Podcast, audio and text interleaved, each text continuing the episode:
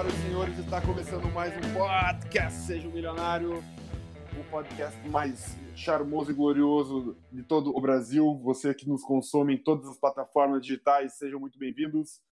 Estamos aqui, eu, Eduardo Barreto, juntamente com Jonathan Real e Felipe Portela, apresentando mais um podcast para vocês, agregando conhecimento, cultura financeira. E hoje nós contamos com um convidado de peso, um cara que foi inspiração para mim, inspiração para o Jonathan e também, por consequência, inspiração para o Portela, para começarmos a falar e investir. Então, vamos discorrer um pouco sobre investimentos, ações, fundo imobiliário, investimento no exterior, todos os assuntos aí que interessam a todos os entusiastas do mercado financeiro. Então, para isso, nós contaremos com a presença do glorioso Tio Uli. Tio Uli, seja muito bem-vindo. Dá um salve para a galera aí. Fala, galera do podcast Seja um Milionário. Obrigado aí pela apresentação, pelo convite. Me sinto muito honrado de ser uma influência positiva para vocês. E ainda bem que a gente está falando hoje, porque se fosse semana passada, eu seria um convidado de maior peso ainda, já que eu acabei de votar da Disney. Por acaso, uma empresa que eu admiro cada vez mais, até estava lendo o livro aí da história do CEO Bob Iger essa semana, mas eu voltei muito gordo lá de Orlando, cara. Mas tá bom aqui com vocês agora. Nada como um mercado que nem a semana passada para fazer a gente perder um pouco a fome, né? Com certeza. Certamente, isso aí vai ser um dos assuntos também. Coronavírus não tem como escapar do podcast de hoje. Tiuli, para quem não te conhece ainda, a gente tem muita gente aqui, muito ouvinte que está começando, ainda está engatinhando, às vezes muitos nem investem em ações ainda. Fala um pouco sobre você, a tua vida, assim, desde o início, como é que chegou o investimento na tua vida e depois a gente vai meter pergunta aí para você responder pro pessoal. Bom, galera do Seja um Milionário, a minha carreira como investidor, ela começou de um problema, né? Eu acho que é por isso que eu tenho tanta empatia pelas pessoas que começam a investir, porque a minha mãe era uma pessoa muito desorganizada financeiramente, ela teve também uma separação um pouco conturbada com meu pai, e aí eles não se falavam, né? Quando chegou lá, quando eu tinha uns 13 para 14 anos, meu pai estava de saco cheio de brigar na justiça com a minha mãe por causa de pensão, essas coisas, e ele falou assim, olha, vou dar o dinheiro da escola, do plano de saúde, da comida, e parará, na mão do teu irmão e na tua mão. Meu irmão tinha um ano a mais que eu. E aí vocês se organizam com a tua mãe, vocês administram aí ela, e o problema não vai ser mais meu, não. É como se ele tivesse emancipado a gente naquele momento, e a partir daquele momento, essa pensão, essa mesada era em dólar, né? E aí, logo depois, esse valor, ele meio que dobrou. E eu fui querer entender por que tinha dobrado. É que, na verdade, o Armínio Fraga, ele tinha entrado aí para presidente do Banco Central, porque 2 meses antes, o Brasil, ele acabou com as bandas cambiais e o câmbio simplesmente dobrou. E aí, aquela mesada dobrou e eu vi que, pô, eu tenho que cuidar desse dinheiro para ele não ser desperdiçado e eu não repetir os mesmos erros da minha mãe, né? E aí eu comecei a correr atrás de entender, primeiro, por que o dólar tinha explodido quase 100% em menos de 2 meses, e aí comecei a conectar num canal chamado Bloomberg, e eu ficava o dia inteiro vendo o Bloomberg, o número passando para lá, para cá, entendendo esse negócio de dólar, e aí comecei a fazer uma poupança ali. Comecei a entender o que era pensar sobre taxas, né? E aí, a minha mãe, nessa desorganização dela, cometia um erro muito grave, que ela tinha umas joias e ela penhorou essas joias na Caixa Econômica. E na época, a Caixa Econômica cobrava tipo uns 4% ao mês de juros nesse empréstimo. A primeira coisa que eu fiz foi pegar o dinheiro, quitar esse empréstimo e trocar por uma taxa mais baixa, simples assim. Então, a gente trocou um empréstimo de taxa de 4% por 2%, e ali eu comecei a perceber que se eu fizesse aquele trabalho durante muitos anos, ia dar um valor muito legal, um valor muito bonito. E naquela mesma época, a renda fixa não era os 4,25% que a gente está vendo, não. Chegou a 40%, mas durante muito tempo ficou na casa ali dos 20 e tantos por cento. E naquele momento, a atratividade do mercado acionário não era muito óbvia, porque os juros eles pagavam muito para quem poupava, né? Mas chegou ali a idade que eu fiz 18 anos, a bolsa subiu quase 100% e eu falei, cara, eu vou começar a me expor nesse negócio aqui, porque essa história dos juros render mais do que a bolsa não é natural, não é funcional para uma economia, e eu entendia que aquilo ia acabar em algum momento. Eu só não imaginava que no momento que isso acabasse, que são nos dias de hoje, eu estaria numa outra situação financeira, num outro nível de conhecimento, e eu não estaria mais correndo atrás de rentabilidade para crescer o patrimônio. Hoje em dia eu foco muito mais em preservação do patrimônio, e eu vejo que o meu papel como educador financeiro hoje em dia é mostrar para as pessoas que retorno não é tudo. A gente tem que ter o retorno, mas isso tem que vir atrás de um risco controlado, né? Porque um investidor, quando ele é maduro, ele pensa muito mais no que ele pode perder do que ele pode ganhar. É verdade. Essa foi basicamente a minha história aí em 5 minutos. A gente pode avançar, se aprofundar em alguns capítulos, mas o mapa central na minha cabeça do porquê que eu me apaixonei por investimentos começa nessa história da minha mãe ser um pouco desorganizada, ou até ignorante no sentido amplo da palavra mesmo, de ignorar, até essa parte que hoje eu vivo aí de passar esse conhecimento de mais de 20 anos pensando sobre esse assunto para as pessoas. Pô, muito, muito legal a história. E tu começou ali com que idade isso daí, Túlio? A bolsa com 18 anos, mas investir mesmo, saber que esse seria o meu futuro, foi com 13 anos mesmo. Nossa, é mais ou menos a idade do Warren Buffett quase. Exatamente. Quando ele começou. Uma coisa para adicionar nessa história aí, por que eu sabia que esse assunto, ele ia permanecer na minha vida durante bastante tempo, né? Porque nessa fase que eu tinha 13 para 14 anos, eu gostava muito de jogar tênis. Então, eu tinha o físico, eu tinha uma estrutura, eu tinha um parceiro de treino também que era o meu irmão. E aí, nessa época, o meu pai ele até me deu a opção, tu quer seguir a carreira de tentar ser atleta, tenista profissional? E aí eu pesava, cara, quando eu jogar tênis, 30 anos vai ser o auge ali, mas se eu virar investidor, o tempo só vai contar a meu favor, né? E eu sempre pensava muito nessa história de se aprimorar com o passar do tempo. E o meu pai também é um empresário muito bem sucedido, e eu fazia uma conta que era o seguinte: se eu conseguir dar 130% de CDI, ao invés de dar 100% de CDI e trabalhar numa multinacional, tentar ser diretor de uma empresa, eu vou ganhar muito mais dinheiro dominando os investimentos do que tentando fazer uma carreira numa empresa. Então, a escolha, ela no final das contas, foi muito simples de ser feita, né? Eu tinha o tempo contando a favor, eu tinha um problema real, que era mudar a situação no momento, e também o meu problema futuro, que era o seguinte: eu sabia que o meu pai ia me fornecer um capital que ele ia ter que ser alocado de uma maneira inteligente. Então, começar a estudar investimentos desde cedo foi sempre uma questão muito importante para mim, né?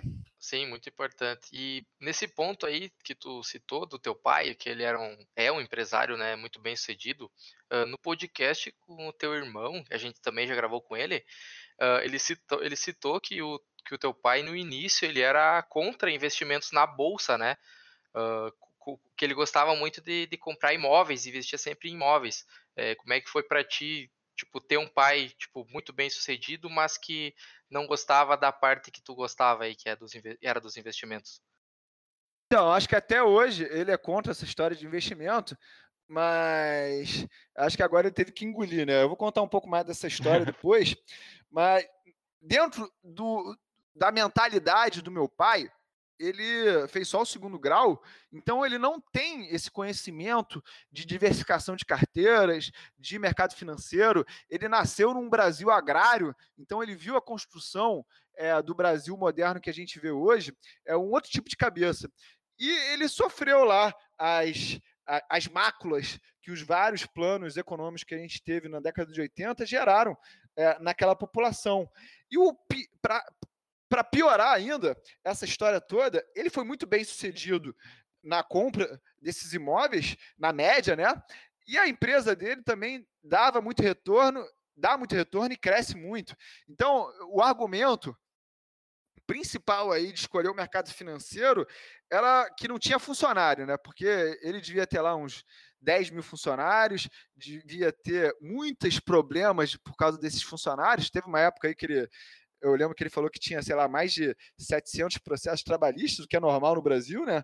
Sim. Então, o argumento era o seguinte: não tem funcionário. Não era que rendia mais, não era que era mais seguro. O principal argumento que eu falava para ele: pai, esse negócio aqui dá para ganhar dinheiro sem ter ninguém entre você e a decisão, né?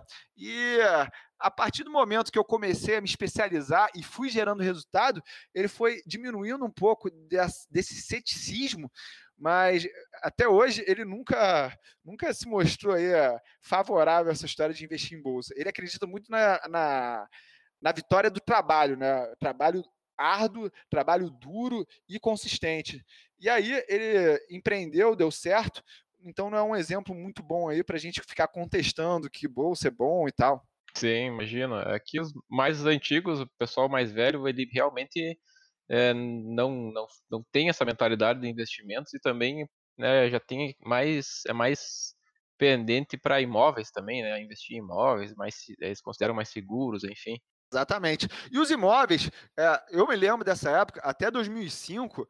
até um pouco mais, a gente conseguia comprar imóvel com yield real, né, de 12%, então essa taxa, ela não se repete hoje em dia de novo, e eu acho que naquela época era, sim, um bom negócio, né, a gente tinha uma outra realidade, não era a realidade que a gente vive hoje, a economia não era tão digital quanto é hoje, então, foi o seu tempo, né? Eu falo para o meu irmão que a gente veio dar o novo passo da evolução dentro da nossa família, trazendo os investimentos financeiros, a gente mantém os investimentos em imóveis também, eu, pelo menos, não vendi nenhum, eu só adiciono no mercado financeiro o rendimento desses aluguéis, o que é uma posição muito confortável para mim também, porque eu não tô dando um passo muito agressivo, né? Sim, legal, então tu tem a segurança ainda dos imóveis e o investimento é mais para crescer essa rentabilidade que tu já tem dos imóveis. Exatamente, o meu objetivo sempre foi diversificar a carteira, né? Porque o meu pai, quando eu fiz 28 anos, ele disponibilizou a herança em vida e aquele momento, graças a Deus, foi o momento que a Bolsa teve a pior queda aí da história, né? Não, história não, da história moderna, depois aí que o dólar virou flutuante. Então, 2013, 14, 15, eu peguei o grosso desses aluguéis e botei todo no mercado e deu muito certo. Eu acho que foi isso que ganhou um pouco da confiança do meu pai, ou pelo menos diminuiu o ceticismo.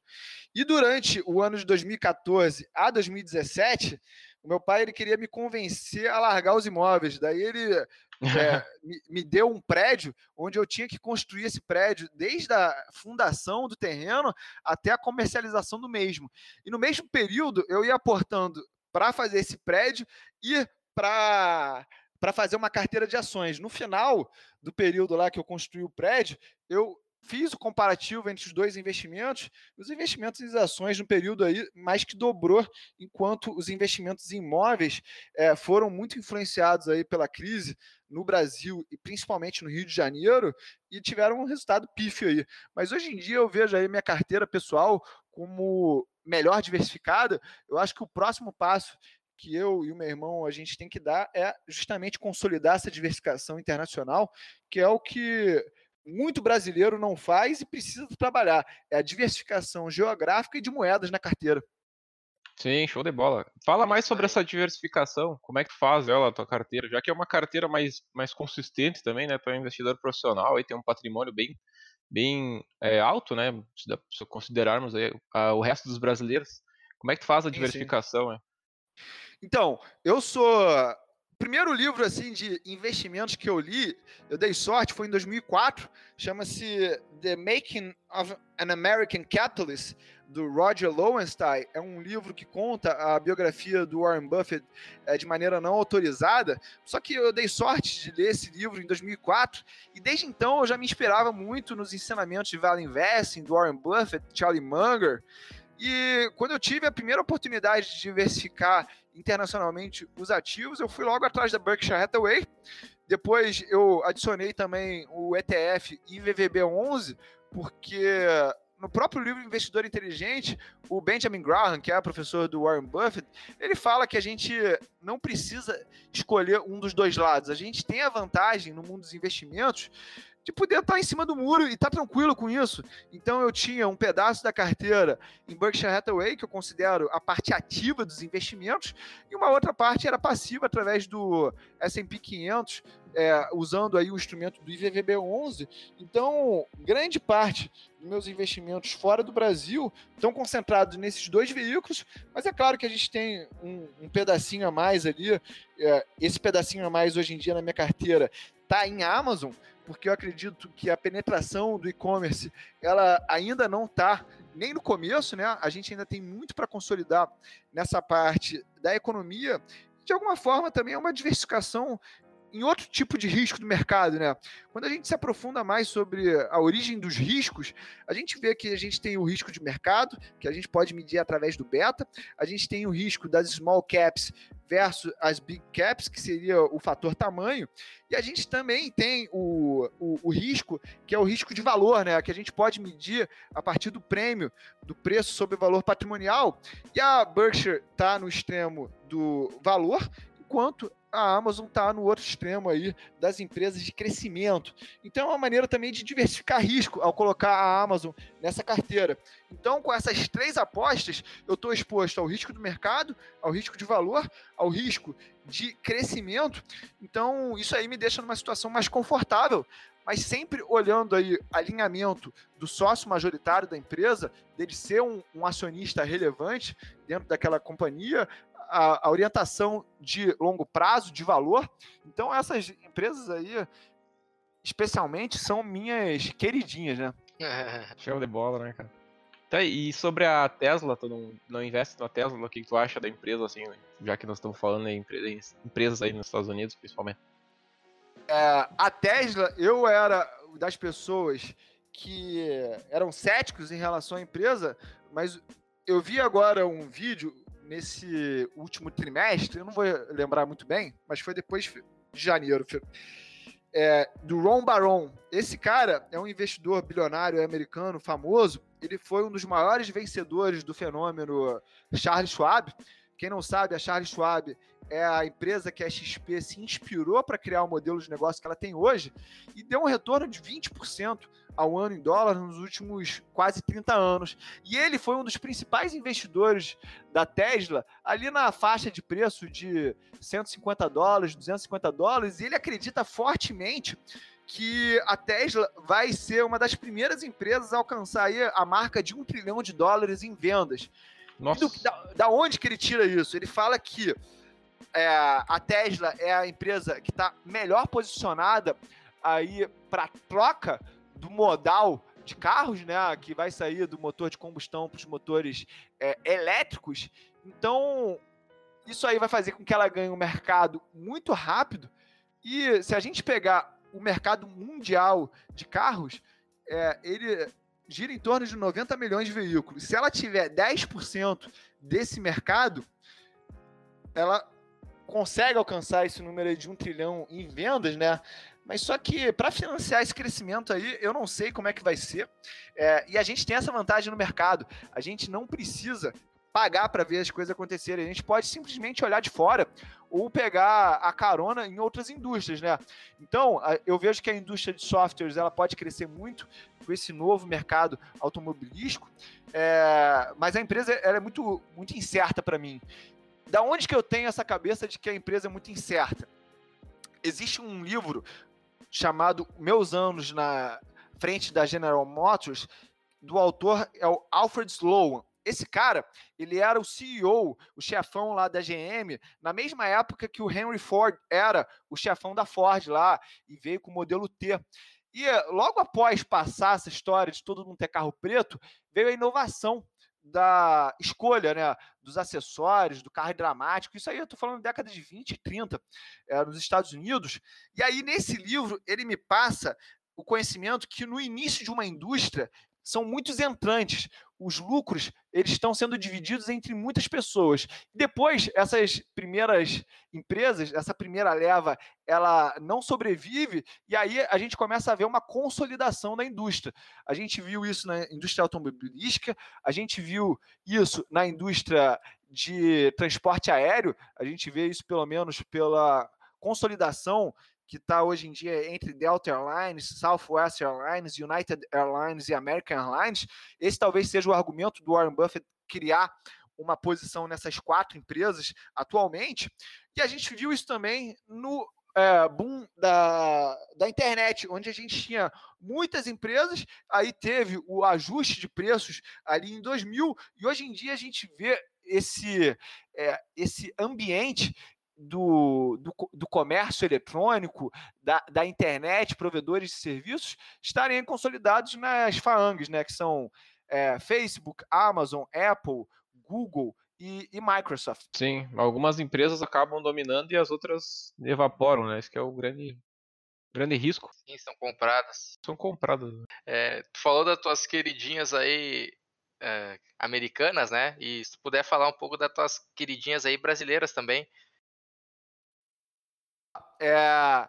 Vamos deixar claro que nada disso que eu estou falando é minha recomendação, tá, gente? Isso aí é só a minha opinião própria e, de nenhuma maneira, as pessoas devem se sentirem influenciadas a investir nessas empresas por causa da minha opinião. Eu prego muito, e vocês sabem aí, por estar na minha base de alunos, pela autorresponsabilidade na hora de tomar decisão. Mas a gente, aqui no Brasil, foca atualmente em três empresas. A Itaúsa, que é a principal empresa da minha carteira, a Klabin e a Porto Seguro. A gente leva em consideração aí a sequência de anos consecutivos tendo um lucro líquido positivo. A gente mede aí também a fundação da empresa ser aí de longa data. A gente olha também, nesse ponto, o dividend yield que a empresa vem pagando e o potencial de crescimento que ela tem com os lucros retidos. Então, essas três empresas aí, atualmente, são representativas na minha carteira e eu estou tranquilo com elas, apesar de coronavírus, apesar de qualquer problema que possa aparecer aí na frente. Show de bola. Entendi, show de bola. E mais uma perguntinha aí. Tu costuma fazer o rebalanceamento da tua carteira, se alguma sobe muito? Eu costumo não fazer esse rebalanceamento. A única hora que me vem à cabeça que eu faço esse rebalanceamento é, por exemplo, vamos dizer que eu tenho um ativo que ele recebe uma oferta de aquisição e aí ele explode 20% nesse dia. Eu pego esse ativo, eu me aproveito dessa volatilidade positiva aí do meu portfólio, vendo esse ativo e rebalanceio esse montante de capital, né, em outros ativos, normalmente aí naqueles mais relevantes na carteira. Show, massa. Show de bola. É um patrimônio alto, então também para te movimentar às vezes é complicado, né? Tem que pagar imposto e tal. Perfeito, perfeitamente. Mas eu acho que eu não estou com esse problema muito grande, não. Eu quero ter esse problema, mas esse problema hoje em dia ele acontece somente em empresas que negociam aí menos de R$500 mil por dia, tá? Sim. E falando especificamente aí sobre coronavírus, aí, tipo, é que o pessoal nos escuta aí e a maioria do pessoal está começando, acredito que está começando, né? Talvez tenha ficado até um pouco apavorado com essa situação do coronavírus, essa volatilidade alta, né? O pessoal não está acostumado a ver ações caindo, né? Começaram a entrar, que entrou 2019 ali, praticamente não viu a bolsa cair, né? O que tu acha disso aí, né? Dessa situação? O que tu acha que as pessoas, né? Qual a mentalidade que as pessoas devem ter aí nos investimentos para se manter, né? Mesmo diante dessas situações? Uma coisa que eu acredito que todo mundo deve ter claro na cabeça é entender qual é a tua meta de renda variável na carteira, porque isso tudo vai te ajudar a tomar uma decisão fria e também não ser levado aí pela enxurrada de informações negativas que a gente recebe. Então, a gente tem muito o viés de disponibilidade quando começa a olhar para alguns ativos, e aí a gente pensa, caraca, se isso tudo está acontecendo de ruim, a primeira informação que vem na minha cabeça é que o futuro é ruim. Mas, na verdade, a gente pode estar sofrendo aí uma reação acentuada do mercado em relação a uma notícia. A gente acabou, de alguma forma, vendo isso hoje nas cotações, porque na semana passada a bolsa caiu quase 10% e hoje ela subiu forte aí, quase 2%, alguns ativos aí mais representativos no Ibovespa subindo mais de 5%. Então, o que eu sugiro que as pessoas façam, né? Vamos determinar lá, vamos fazer aqui um trabalho aleatório. Vamos falar aqui um valor aleatório, desculpa.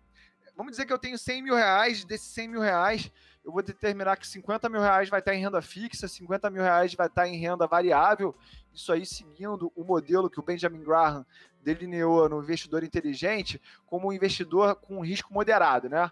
E aí vamos dizer que esses 50 mil reais caíram 10%, foram para 45 mil reais. Então, 45 mil reais de renda variável mais 50 mil de renda fixa, a gente tem 95 mil reais de investimento. Ou seja, a carteira total não caiu 10%, ela caiu 5%. E eu preciso voltar àquele peso de 50% em cada classe. 50% em renda variável e 50% em renda fixa. O que eu tenho que fazer, então? Eu tenho que vender R$ 2.500 de renda fixa e botar em renda variável para que eu tenha aí 47.500 em cada classe de ativos. E aí, se a bolsa continuar caindo mais 10%, eu vou refazer esse ajuste. Então, eu nunca vou estar comprando demais, mas eu vou estar me beneficiando da queda acentuada das cotações. Então, essa é uma matemática que eu considero simples, não te dá nenhuma ansiedade emocional segui-la, né? E você está sempre pronto para caso o mercado caia mais. Então, eu acho que é uma maneira muito simples de você controlar os teus ânimos, passar por essa crise sem se preocupar muito, porque você sabe que você sempre vai ter mais renda fixa caso a bolsa caia mais, e você sempre vai saber a quantidade que você vai ter que comprar mais para ajustar o teu risco. Show, legal. É uma coisa que as pessoas não entendem, né? A maioria das pessoas acho que tem uma certa dificuldade em compreender a importância de tu ter uma reserva em renda fixa justamente para isso, para te ter um equilíbrio na carteira e também, né, aproveitar essas oportunidades, essas quedas aí. Tiuri, fala aí para nós, já que tu falou sobre Berkshire, e Berkshire, não sei, mas enfim.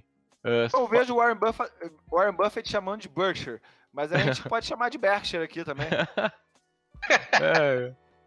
A Berkshire, então, sobre a Berkshire aí, tem dois pontos que o pessoal sempre, né, entra num certo conflito aí, é um debate, né, em relação a isso, que é, primeiro ponto, a Berkshire tem um caixa absurdo, então ela poderia, numa recessão, talvez se beneficiar sobre isso, né?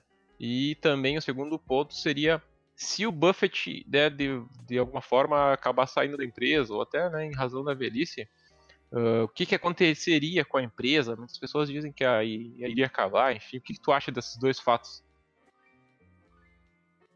As pessoas que analisam a Berkshire têm que entender qual é que é a plataforma de crescimento dessa empresa.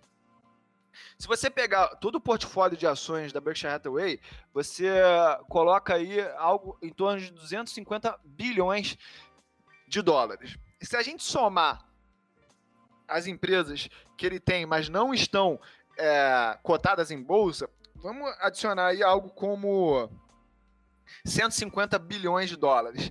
Então, ele tem ali uma plataforma que tem 500 bilhões de dólares em empresas, tanto listadas quanto não listadas, e quando a gente soma aquele caixa de 130 bilhões, a gente tem uma carteira total de 630 bilhões. Se a gente parar para pensar, os 130 bilhões, eles são aproximadamente 20% dos 630 bilhões, que a gente está fazendo aqui uma conta de padeiro. O que o Buffett está fazendo, ele só está respeitando o que o professor dele ensinou para ele há 70 anos atrás. Ou seja, o Benjamin Graham, quando ele listou lá os perfis de investidores, ele deu esse moderado que eu falei de 50% em cada classe, mas ele falava que o investidor agressivo deveria ter 75% em renda variável e 25% em renda fixa, para que, caso o mercado tivesse uma volatilidade negativa, ele se aproveitasse com esse caixa. Quando a gente olha para Berkshire Hathaway nesse sentido, a gente vê que ele está sendo só disciplinado naquilo que o professor dele ensinou para ele no começo da vida dele. Então a gente vê que o Buffett, além de ser um gênio, ele é muito disciplinado. Por isso que ele é tão bem sucedido nas estratégias de longo prazo dele. E aí a gente vê que agora que o mercado caiu forte, quem que é o grande beneficiado dessa crise? São empresas como a Berkshire Hathaway, que não distribuem os seus dividendos, ou seja, o crescimento dessa plataforma é através do reinvestimento em boas oportunidades, e essas boas oportunidades elas aparecem principalmente quando a gente tem uma queda no preço das ações. Nossa, um exemplo realmente de disciplina. E o que tu acha que aconteceria com a Berkshire se de repente saísse da empresa? Assim, tu acha que... Não sei se tem aí pessoas, né, que já seriam responsáveis aí por administrar a empresa no lugar dele. Sim, atualmente o Buffett ele já deixou claro que os dois executivos que vão substituir ele serão o Greg Abel e o Ajit Jain. O Greg Abel cuida aí basicamente dos negócios operacionais, enquanto o Ajit Jain, que é o cara que entende mais de seguros no mundo, segundo o próprio Buffett, vai cuidar da parte de seguros e resseguros da empresa.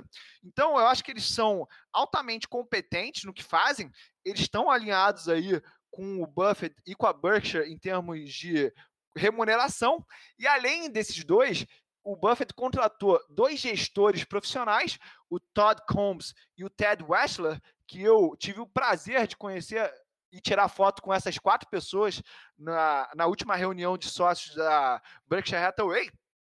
Eles estão cuidando cada um de 13 bilhões de dólares numa carteira de ações. E o Todd Combs, ele foi anunciado aí nos últimos trimestres como o novo CEO da Geico, que é a empresa favorita do Warren Buffett aí na carteira da Berkshire Hathaway e também é a segunda maior empresa de seguros automobilísticos na América. Eu faria um comparativo aí que o equivalente da Geico no Brasil seria a Porto Seguro. De nenhuma maneira eu estou querendo comparar exatamente as empresas, mas é só para a gente ter uma ideia, quem não tem muita noção. Então eu acredito que eles vão dar conta, sim, do recado, até porque o Buffett criou uma legião de seguidores aí no mercado financeiro que já aplicam a estratégia dele e são bem-sucedidos, né? Sim, com certeza. Um exemplo, né? Realmente um exemplo, e o sucesso dele é consolidado, né? Não tem quem discuta. Vamos voltar um pouco para o assunto pessoal e família. Saber mais sobre o tio Uri mesmo, né? Cara, eu acho que o que acontece com quase todo mundo, e assim como o John influenciou a mim, influenciou o Eduardo também, quanto tempo a tua família levou e quem da tua família, após tu ter um sucesso aí no investimento, eles levaram para também ter esse gosto e começar a investir também? Cara, eu acho que só o Stefano mesmo que ganhou esse gosto. Os meus outros irmãos, eles não são muito interessados no assunto, até porque eles são bem-sucedidos aí no que eles fazem em termos profissionais. Eu acho que mesmo eu e o Stefano que seguimos esses passos, por incrível que pareça, eu influencio muita gente fora de casa, mas dentro de casa, a minha família tem uma filosofia de fazer o que sabe, né? A gente não gosta de inventar moda. Uma das características que meu pai sempre passou muito é de ser pragmático, de não querer ser muito inteligente, sempre se preocupar com a disciplina e com o trabalho duro. Então, eu acho que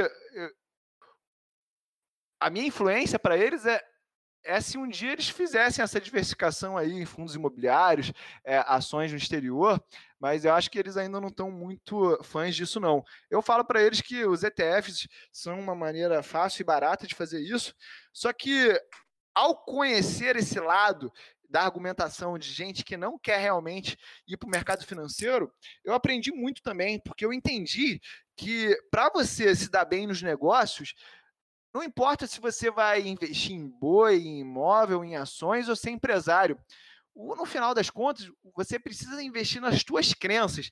Porque eu já conheci gente que investiu em boi a vida inteira e ficou bilionário, gente que investiu em imóvel a vida inteira e ficou bilionário, gente que só investiu em empresa e ficou bilionário, e gente que só investiu no mercado financeiro e ficou bilionário. O ponto em comum dessas pessoas todas era justamente ter a crença de que aquele negócio era bom para sempre. Ou seja, nos momentos bons, eles estavam aproveitando o vento favorável, mas nos momentos mais desafiadores, que todas as classes de ativos passam, eles sabiam que aquilo era uma oportunidade e não uma ameaça.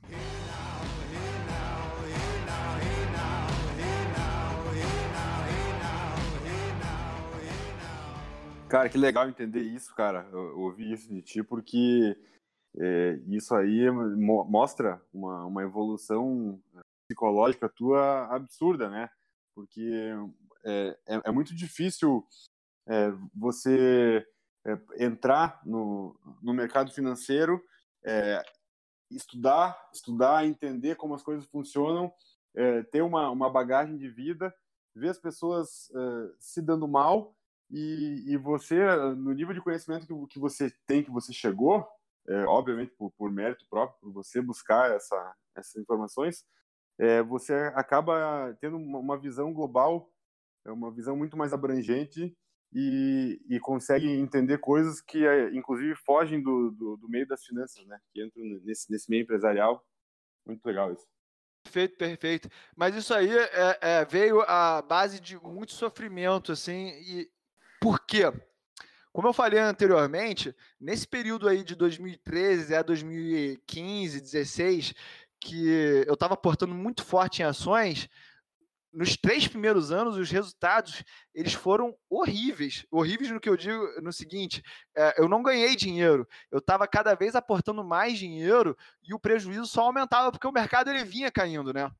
E aí eu me lembro que eu ia para a igreja e eu orava para Deus perguntando assim, meu Deus, por favor, tomara que eu esteja fazendo a coisa certa, porque eu estou colocando uma parte bastante relevante aí do meu futuro nessa crença e se não der certo vai ficar feio, né?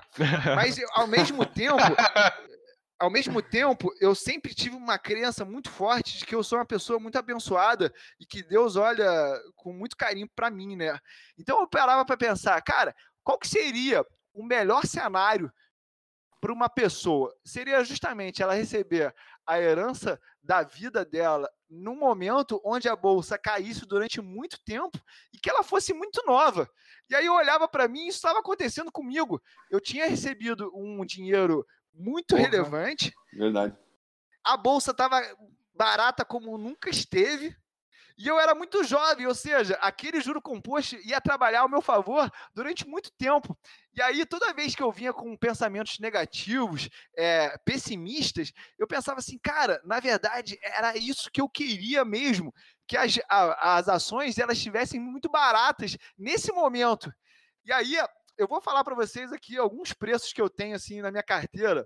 Comprei muito Porto Seguro a R$20, comprei muito Graziotin a R$7, comprei muita Alpargatas a R$6, comprei muita Grandene a R$3, comprei muito Itaúsa a R$5. Então, assim, eu consegui fazer uns aportes muito bons nesse período. E aprendi muito em termos de emoções também, porque nesse período, esse processo de aprendizado, ele veio com muita dor, mas é uma dor que ela constrói, não é uma dor que te aleja. Sim, e detalhe, Túlio, na época, você não sabia que a bolsa estava muito barata? Ah, olha só, uma coisa é a bolsa tá caindo e todo mundo falando que hoje em dia, na semana passada, né, eu tava falando, não, a bolsa tá barata. Naquela época, a gente ainda não tinha esse boom de influenciador digital que trazia luz para um assunto sombrio. A gente não sabia o que ia acontecer com o Brasil também, porque a gente tinha um governo totalmente sociopata. Eu tenho muita amizade com os amigos do meu pai, que tá na casa aí de 80 anos hoje em dia. E imagina tu escutar de gente muito experiente, eu nunca vi algo dessa magnitude, falando de crise, né? Eu nunca vi as ações tão descontadas, a gente talvez vire a Venezuela. Então, quando a gente está no pessimismo mesmo, essas vozes de otimismo que a gente viu na semana passada em relação ao coronavírus, elas não existem mais, porque essas pessoas já jogaram a toalha. Então, eu via pessoas que investiam há bastante tempo desistirem do mercado. Pessoas falando assim, eu não aguento mais, isso aqui nunca mais vai voltar. E aí, quando você começa a escutar esse tipo de discurso, quando você tem uma experiência e sabe mesmo sobre finanças comportamentais, você vê que aquele momento é o momento de investir. Sim, perfeito. Perfeito. Essa experiência aí de ter um pai muito bem sucedido nos negócios me trouxe muitas lições também, porque, por exemplo, na crise de 2008, eu via as cotações caindo muito forte, e aí a gente conversava com meu pai, né, que na época ele já tinha a empresa dele, sei lá, 45 anos, e a gente falava assim, cara, o cara tem empresa aí, já passou por coisa que só o Jiraya viu, e que nunca fez com que ele pensasse, vou me desfazer das minhas ações da minha empresa, porque o foco dele era nos proventos, o foco dele era na construção de valor de longo prazo. Então, essa mentalidade de um empresário que não tem outra escolha senão continuar com o negócio dele, quando a gente traz essa visão de dono para as ações, a gente vem com uma outra mentalidade, com um outro mindset, que faz com que essa visão de que crise é oportunidade fique muito mais óbvia.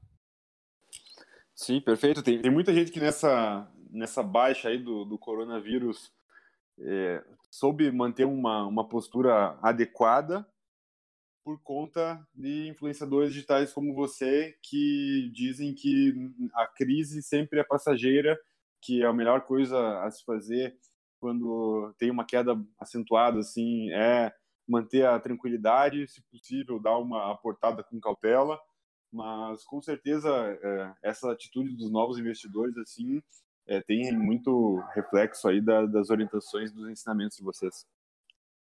Tu vê que não teve tanta retirada de pessoa física da bolsa, né, cara? Quer dizer, até teve, mas teve mais investimentos de pessoa física do que retirada em si, né?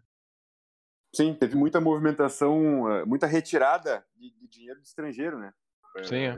Eu teve uma comparação ali com outras quedas da Bolsa, e essa do coronavírus teve muita gente tirando dinheiro. E, voltando a esse assunto, eu queria fazer uma pergunta para o Túlio. Túlio, você tinha umas puts aí, estava se protegendo com opções dessa queda aí, ganhou alguma coisa? Como é que foi? Gostaria muito de estar aqui falando para vocês que eu estava lotado de pozinho, que eu tinha estourado o bilhete, que eu estava gigante agora, mas eu vou contar a realidade aqui para vocês, tá? Uma semana antes do coronavírus, eu zerei minhas puts, só que graças a Deus a minha posição short ela é uma mistura de puts com papéis vendidos mesmo através de aluguel de ações, né? Então eu consegui ganhar bastante dinheiro com essa queda, mas foi realizando a parte vendida. Ou seja, eu zerei essas posições aí na semana passada. Então, hoje, pelo menos, eu vi um rebote aí da carteira, mas eu não me aproveitei disso totalmente com as puts. O que eu fiz foi que eu estava exposto em alguns ativos para alta através de calls, mas ao mesmo tempo vendido nesse ativo. É como se fosse um financiamento invertido, né? Então, caiu muito forte as ações e eu ajustei aí o delta dessas opções de uma maneira que me deu um lucro muito bom, mas as puts eu acabei realizando no momento errado, no começo aí da realização do mercado, o que é bom também para mostrar para vocês aí que não tem muita experiência, que só porque eu tenho 15 anos de experiência na Bolsa, porque eu já estudei muito, que eu já li muito, que eu tenho as respostas para tudo. Ninguém tem as respostas para tudo. E as pessoas iniciantes, principalmente, acho que elas vivem dentro de uma ilusão de que existe um conhecimento que as pessoas não dividem, existe uma sociedade secreta no mercado que não se comunica com ninguém, que tem um conhecimento superior. É mentira isso, não existe isso. E se existe, daqui a pouco essa festa vai acabar. Exatamente, né, cara? Eu vejo muitas pessoas... Não aí vamos acertar em todas, né? Eu vejo muitas pessoas começando agora e que querem, tipo, acertar todas, né, cara? A pessoa quer ter 50 ações na carteira porque ela não quer perder nenhuma oportunidade de, sei lá, o capital virar 20 vezes que nem Magalu ali. E os caras investindo só em small cap também, né? Não, é só small cap, essas coisas loucas. Gente, Túlio, responde aí pra nós qual que é um ponto positivo, né, de tu multiplicar, porque tu já tem tu mesmo falou antes que tu já tinha um capital aí, um patrimônio que de fato não teria necessidade talvez de tu investir, multiplicar ele, enfim, né? Só o patrimônio em si já te daria um conforto, né? Qual que é o ponto positivo de tu multiplicar esse patrimônio e se tem algum ponto negativo em relação a isso? Bom, se vocês ainda não viram, eu sugiro aí para toda a audiência aí do podcast que vejam esse podcast do Tony Robbins. A galera do Seja um Milionário aí procura um podcast chamado As 6 Necessidades Humanas. 6 Necessidades Humanas Básicas do Tony Robbins. Vai vir aí, tá entre os top 5 podcasts da história mais vistos. E o Tony Robbins, nesse conteúdo, ele fala que o crescimento é um dessas 6 necessidades, né? Qualquer pessoa, independentemente de qualquer patamar que ela esteja, ela precisa crescer financeiramente, precisa crescer espiritualmente, precisa crescer para gerar mais impacto na sociedade, porque se ela não fizer isso, corre o risco muito grande dela cair numa depressão. Então, eu sempre tive essa vontade de crescer, sempre foi naturalmente minha, mas essa história aí do meu passado de infância familiar, ela contribuiu muito para isso, porque nesse entrevero, nessa briga aí que tinha entre o meu pai e minha mãe, muitas vezes eu ficava cerceado da liberdade de ir e vir, financeira também. Então, a independência, a liberdade sempre foi um fator muito importante para mim. E para mim, dinheiro é sinônimo de liberdade. Então, eu gosto de ganhar dinheiro pelo próprio jogo em si, que é muito desafiador, é muito estimulante, mas também para ser o mais livre possível, né? Massa, essa questão do crescimento é uma coisa que realmente eu, pessoalmente, passei por essa experiência. Inclusive, né, de certa forma, aí, uma boa parte da influência foi por conta do Túlio. Depois que eu conheci o Túlio, inclusive comprei o curso do Túlio, que eu comecei a buscar mais esse crescimento pessoal diário, né? Isso realmente muda a vida, né, mudou a minha vida, de fato, e me fez me tornar uma pessoa mais feliz, inclusive, né? Essa história do crescimento é a base do é só o começo. Porque assim, no dia que você para de acreditar que é só o começo de qualquer coisa que você esteja engajada, é o início do fim. E qualquer início do fim, ele por si só já é deprimente, né? A gente tem que tentar ser melhor fisicamente, cuidar da nossa saúde como amigo, como cidadão na sociedade. É só o começo de uma evolução infinita. Quem vai dar teto para qualquer coisa na tua vida é você. Então, o próprio Warren Buffett, com 89 anos aí, ele está pensando nos investimentos daqui a 20, 30 anos para a empresa dele, mesmo quando ele não estiver aqui. Então, ele tem embutido na filosofia dele de que é só o começo também da Berkshire. Perfeito. Significado é só o começo, né, cara? Olha aí, cara, isso aí tem que ser um nuggets pro Instagram aí, vamos falar o significado do só o começo. Mas é verdade, cara, a pessoa quando se aposenta, vamos usar o exemplo de um cara que se aposenta hoje.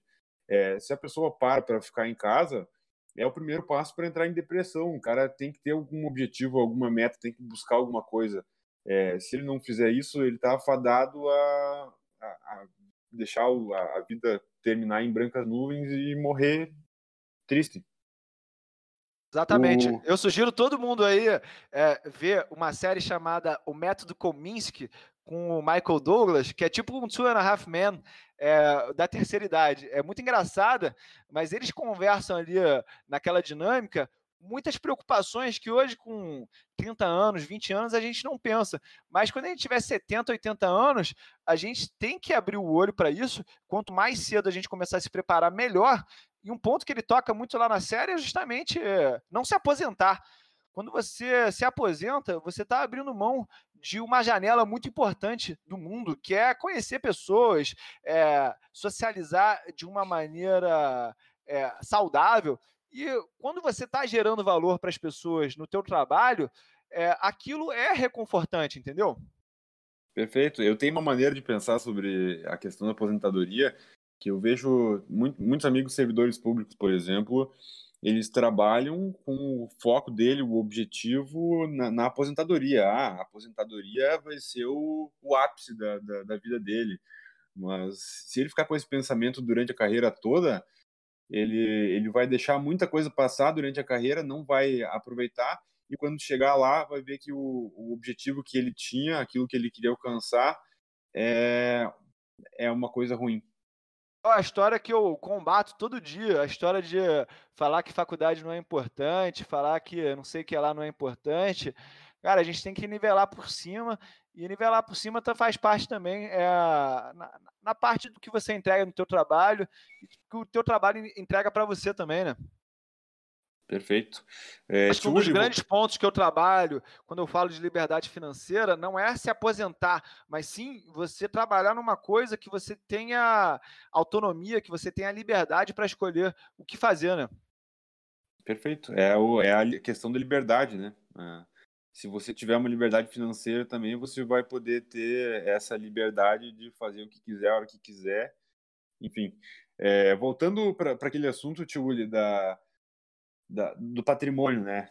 Então, o pensamento de uma pessoa, por exemplo, que tem 100 mil reais, e o pensamento de uma pessoa que tem 500 mil, que tem 10 milhões, para fins de exposição, na tua cabeça, assim, no teu pensamento, você acha que a diversificação deve ser parecida, ou dependendo do patamar que você chega ali, por exemplo, com mais de 10 milhões, a tua exposição em renda variável ela vai ser igual a de uma pessoa que tem 500 mil? E engatando já essa pergunta, já pode responder para nós quanto por cento de renda variável tem na tua carteira? Acho que o próprio Warren Buffett já responde isso, senão ele não teria aí os 130 bilhões de dólares em caixa. Eu acho que esse é um grande erro que as pessoas têm, né? De achar que conforme o patrimônio vai alterando, você tem que alterar o percentual em renda variável e renda fixa. Eu tento, né, ser disciplinado, que nem o Benjamin Graham ensinou, e eu busco ter ali por volta de 20%, 25% em renda fixa. Atualmente é o que eu tenho, por isso que até que eu estou muito tranquilo com essa crise corona aí, eu estou até esperando que o mercado, se quiser cair mais, que caia, porque eu vou me dar ainda melhor com essa volatilidade, né? Mas tocando nesse assunto, eu vou mencionar aqui um mito dos investimentos, que é a regra dos 100, né? Quem aqui conhece a regra dos 100, que diz que eu tenho que pegar 100, diminuir a minha idade, e esse vai ser o percentual que eu vou ter em renda fixa no meu portfólio. Vocês conhecem aí essa regra? Essa regra é do investidor inteligente, sim, também, né? Então, essa regra para mim é um mito.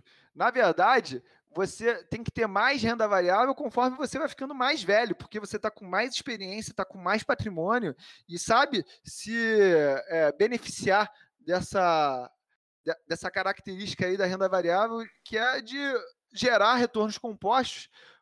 E aqui no Brasil, principalmente, com uma vantagem tributária grande, que é que os dividendos não são tributados, né? Então, você pegar aqueles dividendos, comprar mais ações, faz com que o teu preço médio vá subindo, mas o total do teu retorno, ele seja menos de 15% aí efetivo de alíquota de IR, né? Maravilha, maravilha.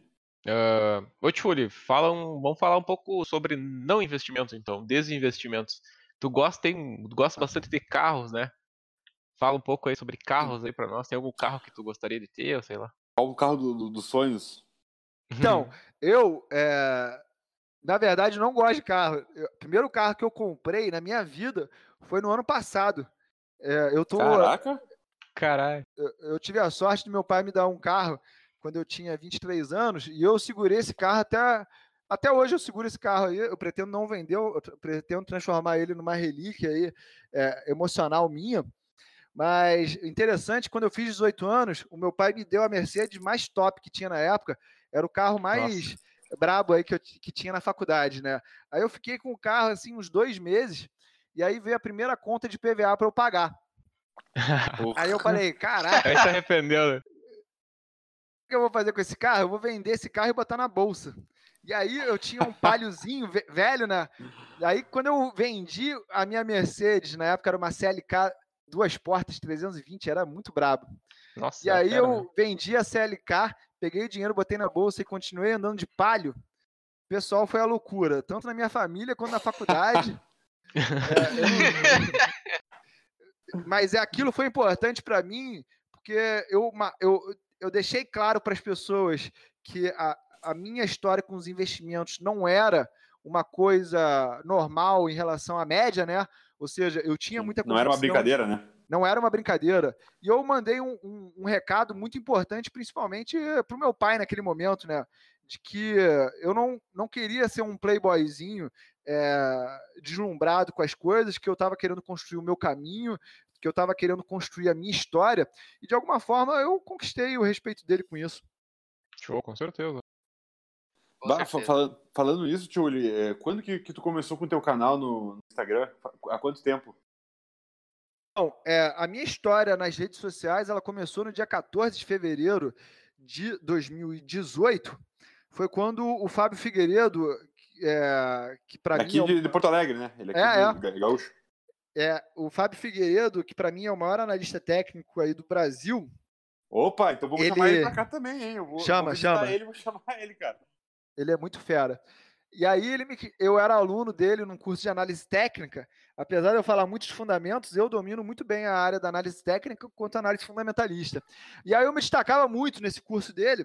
E aí ele falou assim, pô, vamos fazer uma entrevista para tu dar a tua visão de mercado aí pra galera. E aí a gente fez uma entrevista que foi super legal. Foi a primeira vez que eu apareci na internet mesmo falando de investimentos. E aí a resposta da galera foi muito boa, foi muito positiva.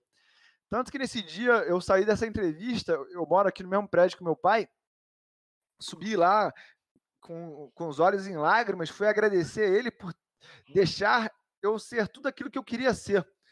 É muito importante para quem é pai, você dar essa liberdade para o teu filho de deixar ele ser o que ele quiser ser. E aí eu agradeci muito ele, e a partir daquele dia eu comecei a fazer todo dia vídeo no YouTube. Eu fiz 206 vídeos seguidos, só que as visualizações eram muito fracassadas, gente. Era tipo assim, 3, 4 visualizações para cada vídeo. E uma dessas visualizações era minha, porque eu queria saber se o vídeo estava com algum problema para ter uma audiência tão baixa, né? É o normal para todos nós, tranquilo. Aí nesses 6 primeiros meses, que foi quanto tempo eu demorei para fazer esses 206 vídeos, eu mostrei lá o resultado pro Vlad, né, pro Fábio Figueiredo, e ele me chamou para apresentar lá um programa de fundamentos no Alvo na época. E aí que eu comecei realmente a assumir a responsabilidade de criar uma audiência, de criar um conteúdo programático com hora. Isso foi ali para setembro de 2018.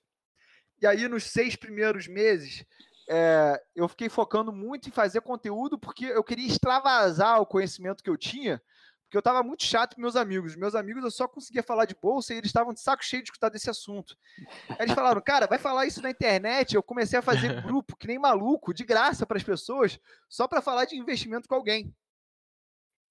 E aí, nesse meio do caminho, eu conheci o Ryan. Ryan me ensinou ali o que é o mundo digital, a monetização principalmente. E aí, quando eu decidi monetizar pela primeira vez o canal, eu já tinha 6 meses de geração de conteúdo, mas era assim, foi muito jab que eu dei, mas sem querer, porque eu simplesmente não sabia que dava para monetizar. Então eu estava ali fazendo conteúdo sem pedir nada em troca. Quando eu pedi algo em troca, cara, foi assim, foi uma avalanche de dinheiro e de pessoas me abraçando, comprando a ideia. Tanto que quando eu abri o meu Close Friends pela primeira vez, a plataforma nem existia, eu mandei o pessoal depositar o dinheiro na minha conta mesmo, na pessoa física.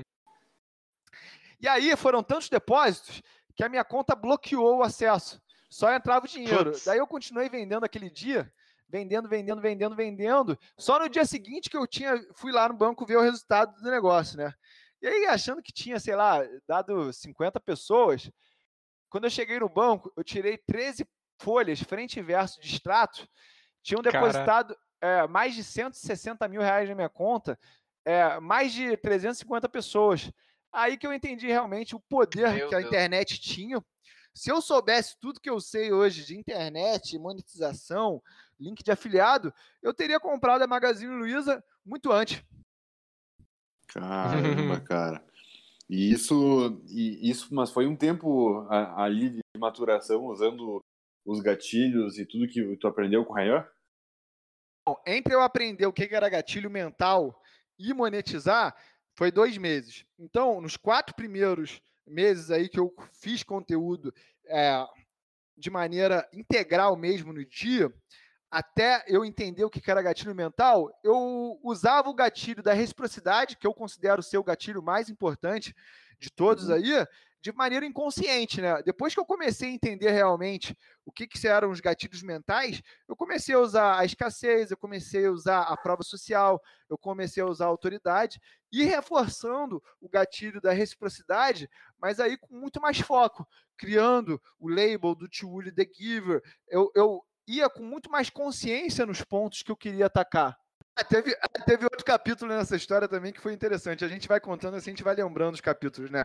Nesses 2 meses, entre o Ryan me ensinar o que era marketing digital e eu capital pelo Close Friends, eu vendi uma outra coisa que era a mentoria, né? A mentoria era um encontro presencial ou pelo Skype, que eu fazia um atendimento com as pessoas totalmente personalizado. E nessa história, eu comecei a vender a mentoria por R$1.000. A última mentoria que eu vendi já era por R$15.000. E nessa brincadeira, eu consegui levantar R$250.000 de fazer mentoria. Eu fazia mentoria de manhã, de tarde e de noite, porque eu gostava muito do assunto. E nessa época... Tanto de ter contato com as pessoas, quanto de ganhar o dinheiro, né? Deixando bem claro. E esses primeiros R$250.000 foram a base que eu usei para investir no canal, na distribuição, no conteúdo, no Facebook Ads, né? Então, essa é uma filosofia também que eu trago muito para novos negócios, que é de, eu tenho que gerar um caixa para fazer frente àquele investimento, para que o meu dinheiro, que está no mercado de ações, nos meus aluguéis, ele não seja comprometido e nem seja usado num novo negócio. Sempre há uma maneira de você gerar caixa. Então, você tem que ser criativo para gerar caixa com os seus novos negócios, para não canibalizar o reinvestimento nos outros negócios. Sim, e nessa época das mentorias aí, você já tinha bem desenvolvido o gatilho da autoridade? Ah, porque olha só como é que a vida, ela é um desenrolar de coincidências que vão sempre somando ao favor quando você consegue fazer convergência entre as coisas na tua vida, né? Em 2015, eu tenho, né, um imóvel aqui no Rio, que em 2015 apareceu um inquilino chamado Febracis. Quem conhece aí o Paulo Vieira sabe que ele é quem está por trás da Febracis, que é a Federação Brasileira de Coach Integral Sistêmico, e eu não sabia que era coach em 2015, mas ele me pagava lá, tipo, 50 mil por mês de aluguel, e eu queria saber, cara, o que esse negócio de coach vai pagar 50 mil num imóvel aí por mês? Aí eu fui lá fazer o curso. No curso, eu acabei entendendo o que era o coach, aplicando muito focado isso no mercado financeiro. Então, eu comecei a entender essa parte da técnica financeira com a parte humana, das emoções, e a minha mentoria, ela foi basicamente esse processo de coach que eu fiz, sei lá, mais de 500 horas de graça, que faz parte lá do processo. E aí, enquanto eu oferecia de graça essas sessões de coach, tinha pessoas que me davam bolo, que furavam comigo, que não queriam fazer. E aí, a partir do momento que eu comecei a cobrar, tinha fila. Então, eu entendi que se realmente você tem algo de bom para oferecer, você tem que cobrar para gerar uma escassez. Mesmo que você pegue aquele dinheiro e depois doe para caridade, é muito importante que você cobre pelo teu serviço. Porque as pessoas, elas valorizam quando elas chegam junto com algo, que no caso é o pagamento, né? Legal. Interessante. Entendi. Nessa época, eu já tinha autoridade, né? Gatilho de autoridade, de ser um master coach formado diretamente com Paulo Vieira, de já ser investidor profissional, ter experiência e aí, de alguma forma, ser bem sucedido também. Perfeito. Quando você conheceu o Ryan, qual curso você fez com ele ali? Fez Mastermind? O Ryan, eu fiz a mentoria pessoalmente com ele, né? Não foi nenhum curso em específico. Perfeito. E como é que tu conheceu ele? Conheci o Ryan através de um outro amigo meu que tinha comprado a mentoria do Ryan por R$800. E aí, quando eu comecei a acompanhar o Ryan no Instagram, ele já estava cobrando R$1.200 na mentoria. Aí eu falei para esse meu amigo, que não tinha feito a mentoria ainda, não tinha dado tempo de fazer ainda. Cara, tu não quer me vender essa mentoria por R$1.000? Eu ganho 200 por pagar 200 a menos e você ganha 200 por comprar por 800 e vender por 1.000? Aí ele falou assim, tá bom, te vendo. Aí a gente fez um story pro Ryan perguntando se ele deixava fazer isso. Aí ele já me mandou pra puta que pariu nesse dia, já falou que o nome dele não era Ryan, era Ryan, não me deixou vender. E aí, quando eu falei a segunda vez já com o Ryan, a mentoria tava R$2.000. E aí, pelo gatilho da urgência, eu acabei comprando por R$2.000 a mentoria e me tornei o caso mais bem sucedido dele. Caralho. Isso show aí não tinha ficado aí, claro, né, cara? O Túlio foi o mentorado aí mais bem sucedido do Ryan Santos.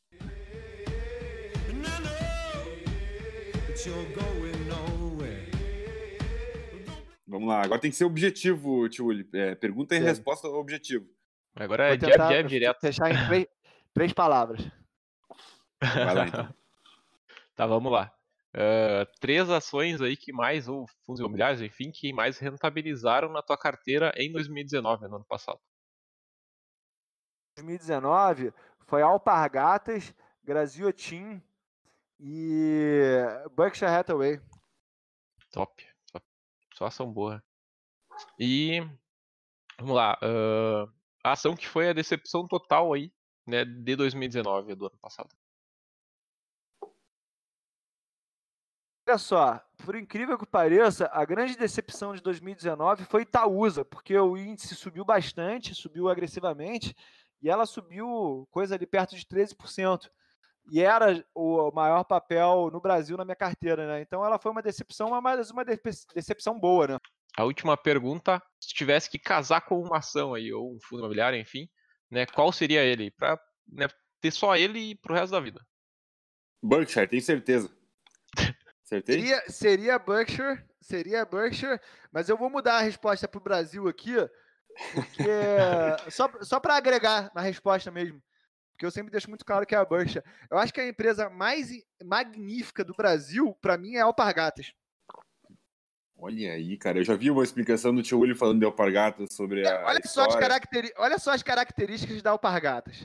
Ela tem efeito Lind, porque ela foi fundada aí perto do início do século XX, então tem muita história. Foi fundada na Argentina, né? Então tu já vê, começou lá e veio para o Brasil, a empresa que sabe tomar uma decisão acertada.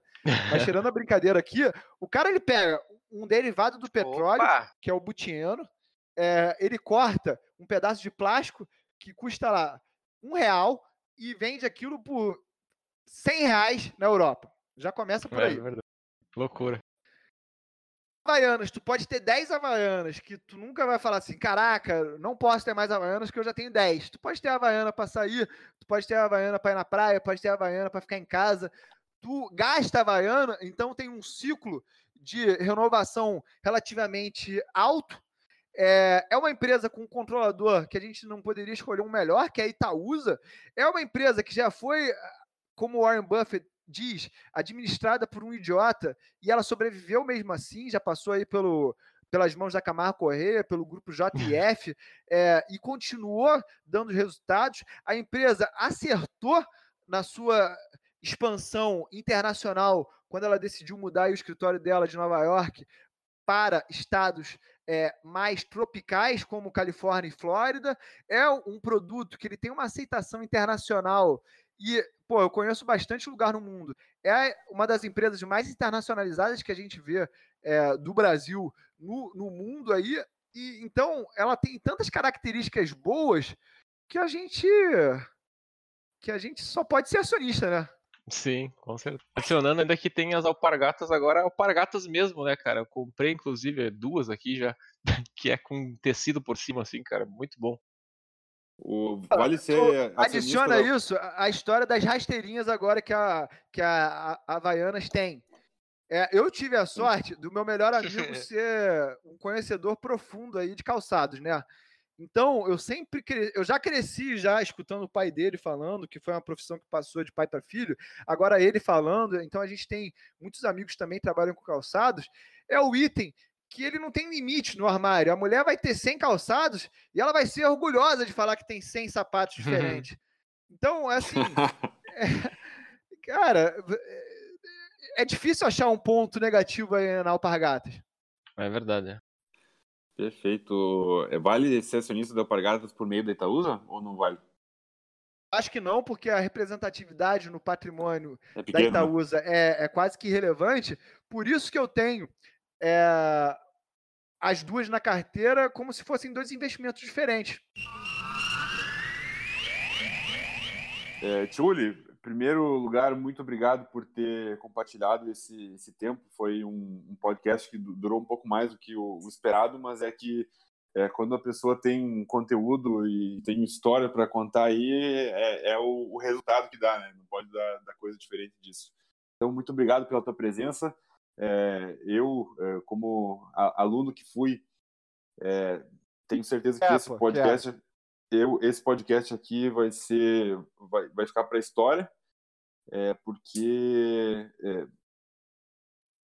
agrega muito para mim, é importante para a minha história pessoal, é importante para as pessoas que estão ouvindo, porque com certeza elas vão tirar muitas lições aqui do que a gente falou hoje.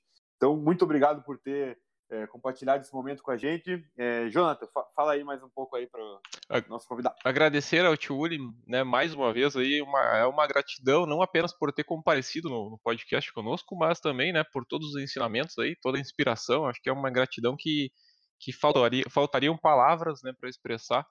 E acreditamos aí que com certeza vai ter ainda muito mais conhecimento para compartilhar. Acho que, né, faltou tempo aqui para tanto conhecimento do Túlio para compartilhar conosco. É só o começo. E exatamente, é só o começo. Bom, eu também queria agradecer e grande prazer poder falar contigo e deixar o nosso muito obrigado aí, acho que os guris já falaram bastante aí sobre. Agradecimento é meu, eu estou me sentindo aqui de uma maneira até feliz com o sucesso de vocês, porque...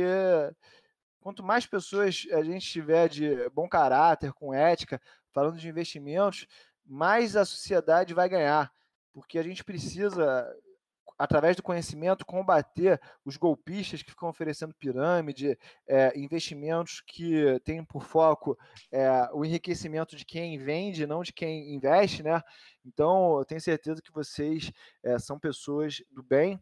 E quero voltar aqui outras vezes. Muito feliz aí pelo convite de vocês. Estou aberto aí para qualquer outro convite.